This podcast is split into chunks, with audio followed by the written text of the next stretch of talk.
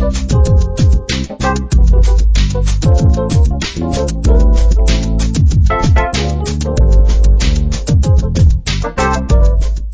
い、こんにちは。タコラジ第17回目の放送となります。この番組は私、おっさんゲーマーの鍋がお送りするおっさんによるおっさんのためのゲーム系ポッドキャストとしてお送りしております。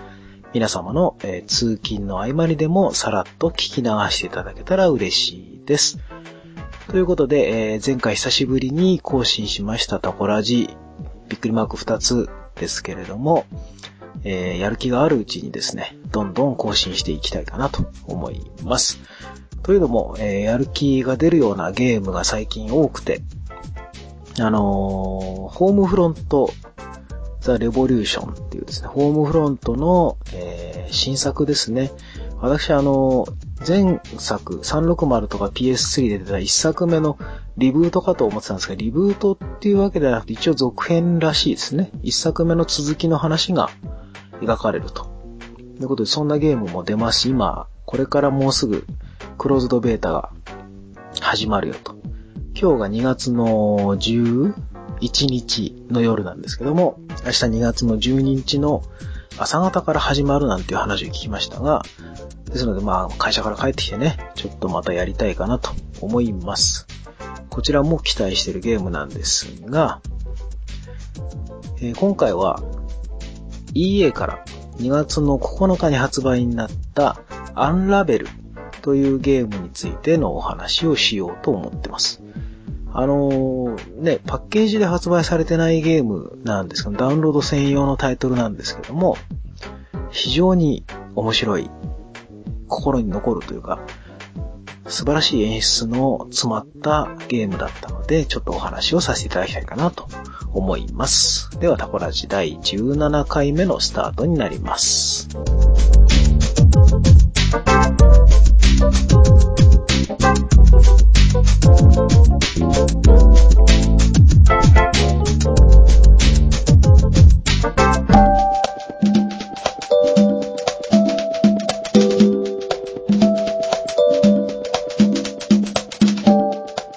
はい。というわけで、アンラベルというゲームのお話なんですが、あまりね、その、自分からゲーム関係の情報を調べてない方だと、何のこっちゃと思う方も多いかもしれません。それほど対策というほどのゲームではなくて、ダウンロード専用で2000円ぐらい、1900円ぐらいだったかな。で、えー、PS4 と Xbox One と、えー、パソコンですね、Steam とかからダウンロードできるゲームです。日本版で出てます。ちなみに日本語の言語依存はほぼないんですけれども、まあ日本版でね、日本語字幕がついている方で買われた方がいいかなと思います。私は日本語版で買ってます。で、えー、どういうゲームかというと、アンラベルっていうのはですね、アンラベルでいいんですね。読み方ちょっとわかんないんですけど、毛糸のですね、人形が主人公なんですよ。なんていうんですかね、編みぐるみじゃなくて、真っ赤な毛糸なんですけども、毛糸をただぐるぐるぐるぐる針金かなんかに巻きつけたみたいな感じで、頭ではなんか耳なのか角なのか2本、ぴょこぴょことあって、全身真っ赤で、手足とか体は結構細めで、目が真っ白っていうね。その2色の毛糸だけでできている、ヤーニーっていう、えー、なんでしょう、毛糸の妖精じゃないですけども、そういったやつが主人公のアクションパズルゲームっていうんですかね。横スクロールのゲームです。結構最近この横スクロールのゲームで名作というか面白いゲームがいっぱい出てきてて、またね、2D の横スクロールアクションってのも見直されてますけども、これもそういった感じの流れに乗っかってるというか、2.5D っていうんですかね。実際には 3D で多分作られているオブジェクトを横から見てる。奥行きに関してのアクションはそんなない、ほぼなかったかな。うん。多少ですね。あの、アサシンクリードクロニクルシリーズみたいな、マップがね、奥方向にも進めるとかっていうのはほぼないです。基本的に横に進む。上下左右に進むだけなんで、昔の 2D のアクション、そのまんまなんですけども、えー、アクションも基本的にジャンプする。あとは、なんでしょう。この、アンラベルのヤーニー特殊、特別な要素として、系統でできててですね、系統を引っ張ってるんですよ。自分の体から系統が出てるんですね。で、スタート地点に、まあ、釘みたいのがあるんでしょうかね。そこから系統止まってるんで、どんどん進めば進むほど系統がなくなってくるんですよ、体から。なので、動ける範囲は決まってるんですね。で、その系統がなくなる前に次の系統を補充して、また次に進むっていうのが、それがちょうどチェックポイントになってるんですけども、なのでそのチェックポイントまでの間に、あまり寄り道をすると、うまくチェックポイントまでたどり着けなくなるっていう要素がちょっと面白いですね。で、ヤーニーの特殊アクションとしては、さっきジャンプするって言いましたけども、えー、系統を投げるっていうのがあってですね、自分の体に巻きついてる系統を投げることで、それをですね、こう結びつけられるポイントがあるんですけど、そこに結びつけて、あの、スパイダーマンをイメージしてください。スパイダーマンが糸を出して、壁とか天井にこう結びつけて、そのまんまこう、なんですか、ターザンのようにロープでこう綱渡りするみたいな感じとか、あとそこをそのまま真上に登っていくとかね、特殊部隊みたいにね。あとは、えー、2箇所に糸を結んで、その間をピンと張って、ゴム紐のようにして、それで大ジャンプするとか。というような感じなんです。基本的にはジャンプはそんなできないんで、高さのあるジャンプをしたいときは、2箇所に結んで、その間に糸を張ってそこで大ジャンプすると。で糸を投げるっていうアクションと、その糸を登っていくときに糸を掴む。あとは物を押したり引いたりっていう基本的なアクションなんです。それだけで結構多彩なことができるように設計されているゲームですね。非常にね、アクションゲームとして幅が広いように思いました。やれることはね、単純なんですけど、いろんなことをやっている気分になる。また、そういう基本的なアクションをいろいろ使わないと、ちゃんと先に進めないようになっているところが、パズルゲームとして、すごく面白いと思いましたね。あの、時には物を自分で引っ張ったり。まあ、よくあるのは、その、台になるものを自分で押してって、段差の高いところを登るとかってのはありますけども、この、こいつの場合は、あの、系統を投げることで遠くのものを引っ張り寄せたりすることも多少できたりするんですね。もちろん自分が引っ張って動かなきゃいけないんですけども、糸をね、手繰り寄せるっていうんじゃなくて自分ごと動くっていうんですかね。綱引きするみたいな感じで荷物を動かすこともできる。だから網目越しだったり柵越しだったりしたらこう糸を投げたりすることもできたりするんですよ。で、マップ上のギミックをいろいろこう糸で結びつけることで固定したりとかね。うん。時には回したりとか。そういうなんかいろんなことができるゲームなんです。なので、基本的なアクションゲームとしての作りはもう、文句なしにしっかりしてる。若干私には難易度が高いかなと思うところも正直ありました。パズル的な要素の部分でちょっとわかりにくいところとか、まあこれはゲームのパズルとしての面白さに直結してるので、個人差あると思いますけども、私は若干ね、たまに突っかかるとこあったんです。結構30分くらい悩んで、あ、やっとわかったみたいな。でもそれも基本的にはそのできる基本アクションを組み合わせれば、ほとんど発想だけなんですけどね。パッと見てわかる人も多いでしょうし、私みたいな頭固まってる人間は、なかなかこう、気持ちの切り替えというか発想の切り替えができなくて、うまく活路が見出せないようなこともあるかもしれませんけども、なるべくね、あの動画とか見ないで自分でやった方が面白いと思います。私も散々悩みましたけど、なんとかクリアできましたね。あと、このゲーム、その、アクションに関しては、若干シビアなのが、その、判定が若干シビアなとこがあるかなとちょっと思いましたね。昔懐かしいアクションゲームみたいな感じで、ちょっとジャンプのポイントがちょっとずれると届かないとか、あの、連続でジャンプしていかないと沈んじゃうとかね、結構即死パターンのやつとか多いんで、まあ、覚えゲーっちゃ覚えゲーですね。そのアクションに関してはね。じゃ結構古い形のアクションゲームなんですけれども、意外と面白いその、系統投げるっていう、なんですか、昔ありましたね、そういうゲーム。そのワイヤーで行くやつ、カプコンの。名前出てこないや。ね、そういう感じのアクションが一つ入ってるだけで結構ね、新しい感じになるんだなっていう気がしました。あと、このゲーム、まず多分目を引くのはその、毛糸でできた人形のヤーニーと一緒で、世界観というかグラフィックが非常に素晴らしいんですよね。あの、特に、ヤーニーこのゲームでは、最初はあのオープニングでおばあさんが出てきてですね、なんかどうもその一家の昔の思い出をこう、アルバムをめくって思い出していくみたいな感じの話なんですよ。どうも、昔なんか仲良かった家族が今では結構離れ離れになっちゃったのかななのか、ちょっとこうバラバラになっちゃってる感じの家族で、おばあさんが一人で暮らしてるのかなって思わせるような感じの家なんですよ。でそのおばあさんの系統が転がってヤーニーが生まれるんですけど、ヤーニーはその、おばあさんのために、この家の絆を取り戻したい。そのためにいろんな思い出の写真にこう入っていって、その世界の中から絆になるその、なんていうんですかね、毛糸でできたなんかこう、ボタンみたいな、花のマークみたいなのとかいろんなのあるんですけど、それを取り戻すっていうのが、一つ一つの面になってるんですけどね。で、その一つ一つの面が、非常にやっぱね、こう、バラエティに飛んで、バラエティに飛んでるっていうほどではないか。いろんな季節もあるし、え海があったり山があったりとかいろいろあるんですけども、雪山があったりとかね。とにかくグラフィックが、その自然の描写が美しいんですよ。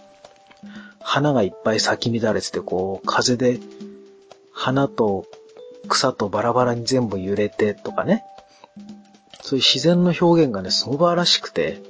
あと紅葉してるこの落ち葉の雰囲気とか、その中をこの小さいね、ヤーニーがとことこ歩いて、毛糸を投げて、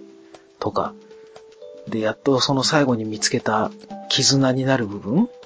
各面の最後にある、それを見つけた時に大事そうに抱える姿とか、そういうさりげないアクションがすごくね、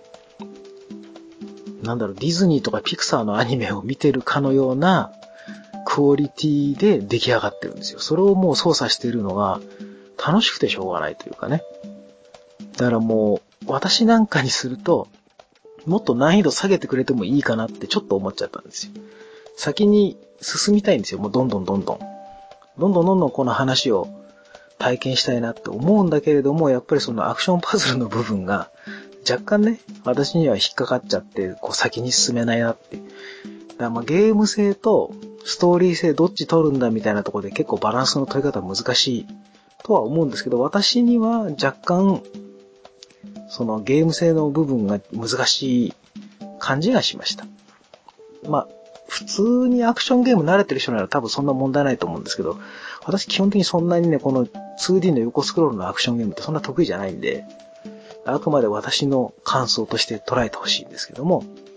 ストーリーに関してはもう、ストーリーというか雰囲気ね、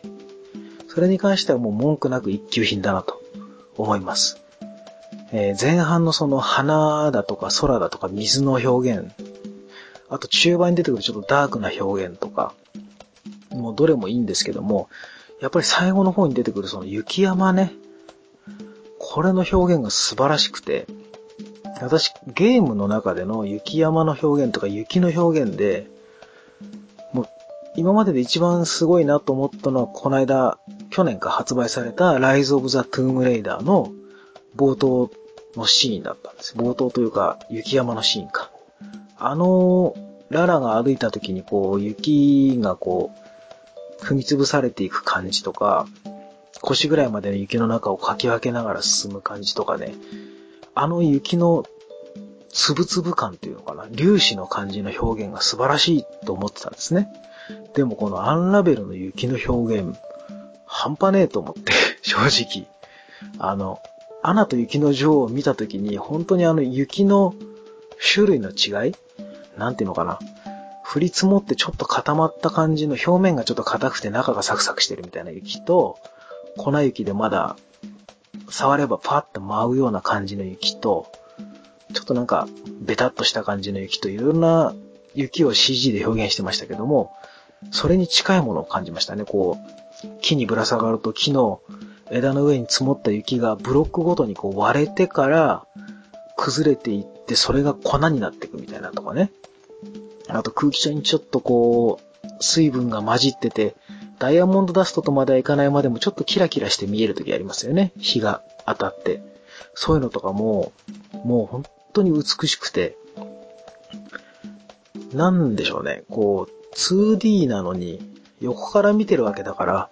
そんなに没入感は本来ないんでしょうけども、ぐいぐい引き込まれる感じのグラフィックでしたね。久しぶりにね、あの、グラフィックだけですげえって思える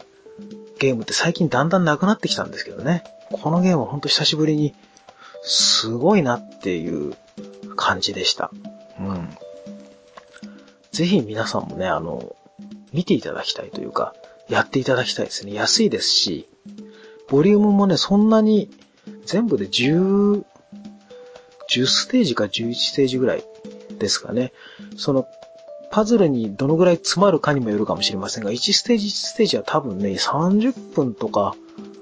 まあ私みたいに悩むと1時間ぐらいかかるかもしれませんが、えー、だいたいそんぐらいでいけると思うので、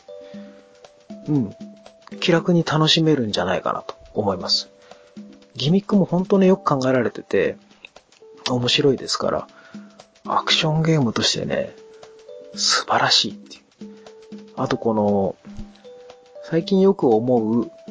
ゲームじゃなきゃ体験できないシナリオの作り方っていうんですかね。あの、映画とか漫画とか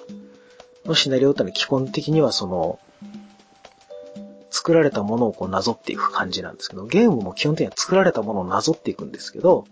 その中にやっぱ自分が操作しているっていう、ね、触覚じゃないけど、感覚が一個加わるだけで、だいぶ違った感覚が生まれるんだなっていうのは、前から思ってて、あのー、よく話に出す、レッドデッドリデンプションとか、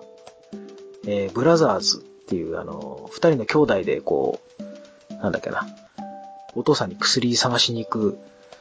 あれもなんかダウンロードゲームでしたよね。あれとか、あと、私の大好きなバリアントハーツっていう、第一次世界大戦中を舞台にして、アニメーションでね、横スクロールのアドベンチャーなのかな、あれは。お父さんと、その娘と、あとその娘の恋人とかね、なんかフランス兵とドイツ兵で分かれてとか、あとアメリカ兵もいてとか、なんか群像劇みたいになってた、ありましたけども、ああいう感じで、操作してきたキャラクターだからこそ、なんか自分にグッとくる、何か伝わるストーリーみたいなものってやっぱ絶対あって、そういうものをゲームで表現しているものって意外と少ない気はするんですね。なんだろうな、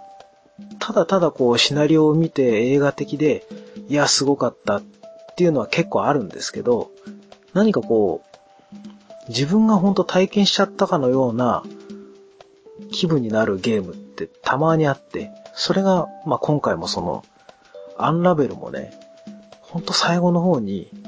なんでそこまでしてこの、ヤーニーは頑張ってるんだろうっていうなんでそこまで頑張るんだよっていう感じになってね、ちょっとおっさん泣きそうになりましたね。最後の方はね。多分やった人はわかると思うんですけど、あの一番最後のところはちょっとね、やりながら辛くなるというか、あのけなげな姿にね、本当にもう頑張れって素直に思っちゃうぐらいの気持ちの入れようでしたね。もうこの年になってくるとだんだんね、涙もろくなってきますからね。ほんとこういうゲームはちょっとやばいですね。うんというわけでですね、アンラベルがほんと非常に、ここまで面白いとはちょっと想像してなかったぐらいなんですよ、実は。まあ、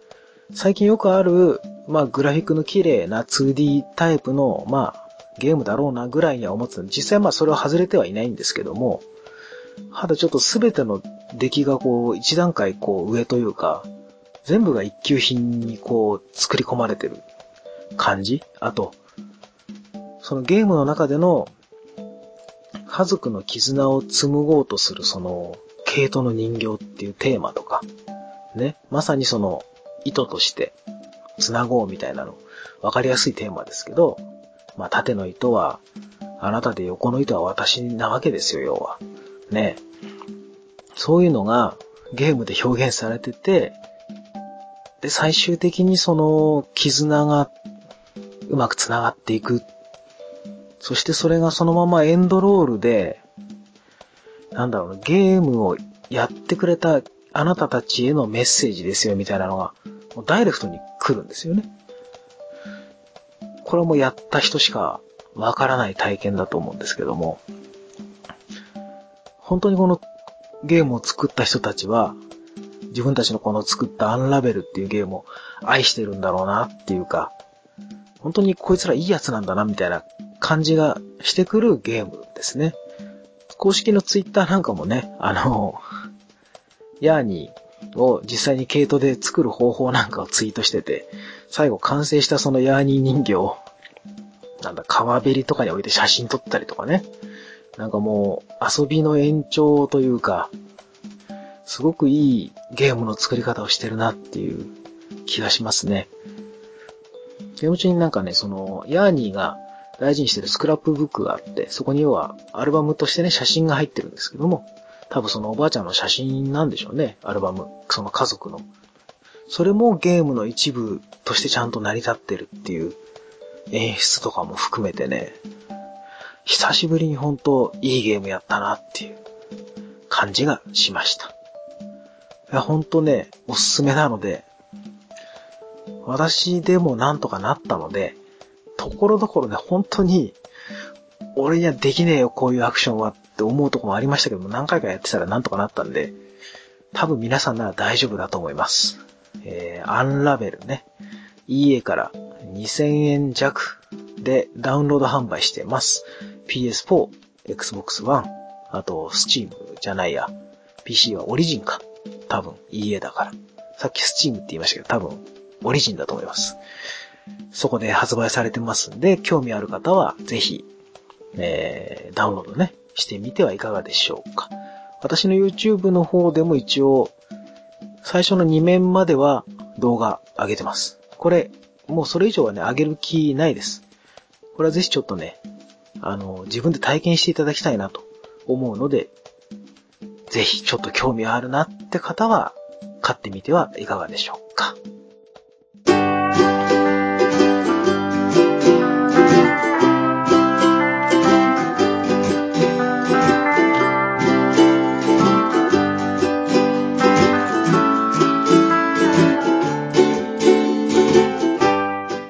はい、タコラジ第17回目ですかね。えー、ちょっと短めですが、今回はここまでにしましょう。あの、アンラベルがですね、あまりにも面白かったので、ちょっと、これだけ話しておこうかなと思いました。本当はもっとね、違う話をしたかったんです。あの、アンラベルにも関係してくるんですけども、ちょっと、ゲームのね、ストーリーモード、キャンペーンモードっていうものについての、自分なりのね、なんかちょっと思ったことを話そうかなと思ってたんですけども、いまいちね、話がまとまんなかったので、どうしようかなと思ってたら、アンラベルがすごく面白かったので、ちょっとそっちの話をしました。えで、さっきオープニングでも言ったように、これからはホームフロントのレボリューション、そして、ディビジョン？もう、ディビジョンがね、やりたくてしょうがないんですよ。もうディビジョンのベータ終わってからちょっともう放けてたんですけども、このアンラベルのおかげでまたちょっとね、気合入りましたが、でもまたこれでちょっとね、アンラベル終わったらまたちょっと気が抜けてしまったので、なんかたまにこういうのあるんですよね。なんかゲームやった後にもうしばらくもういいかなって思っちゃうような ゲームってたまにあって。でもね、まあ、まだ他にもいろいろやりたいゲームはいっぱいありますんで、やっていこうと思います。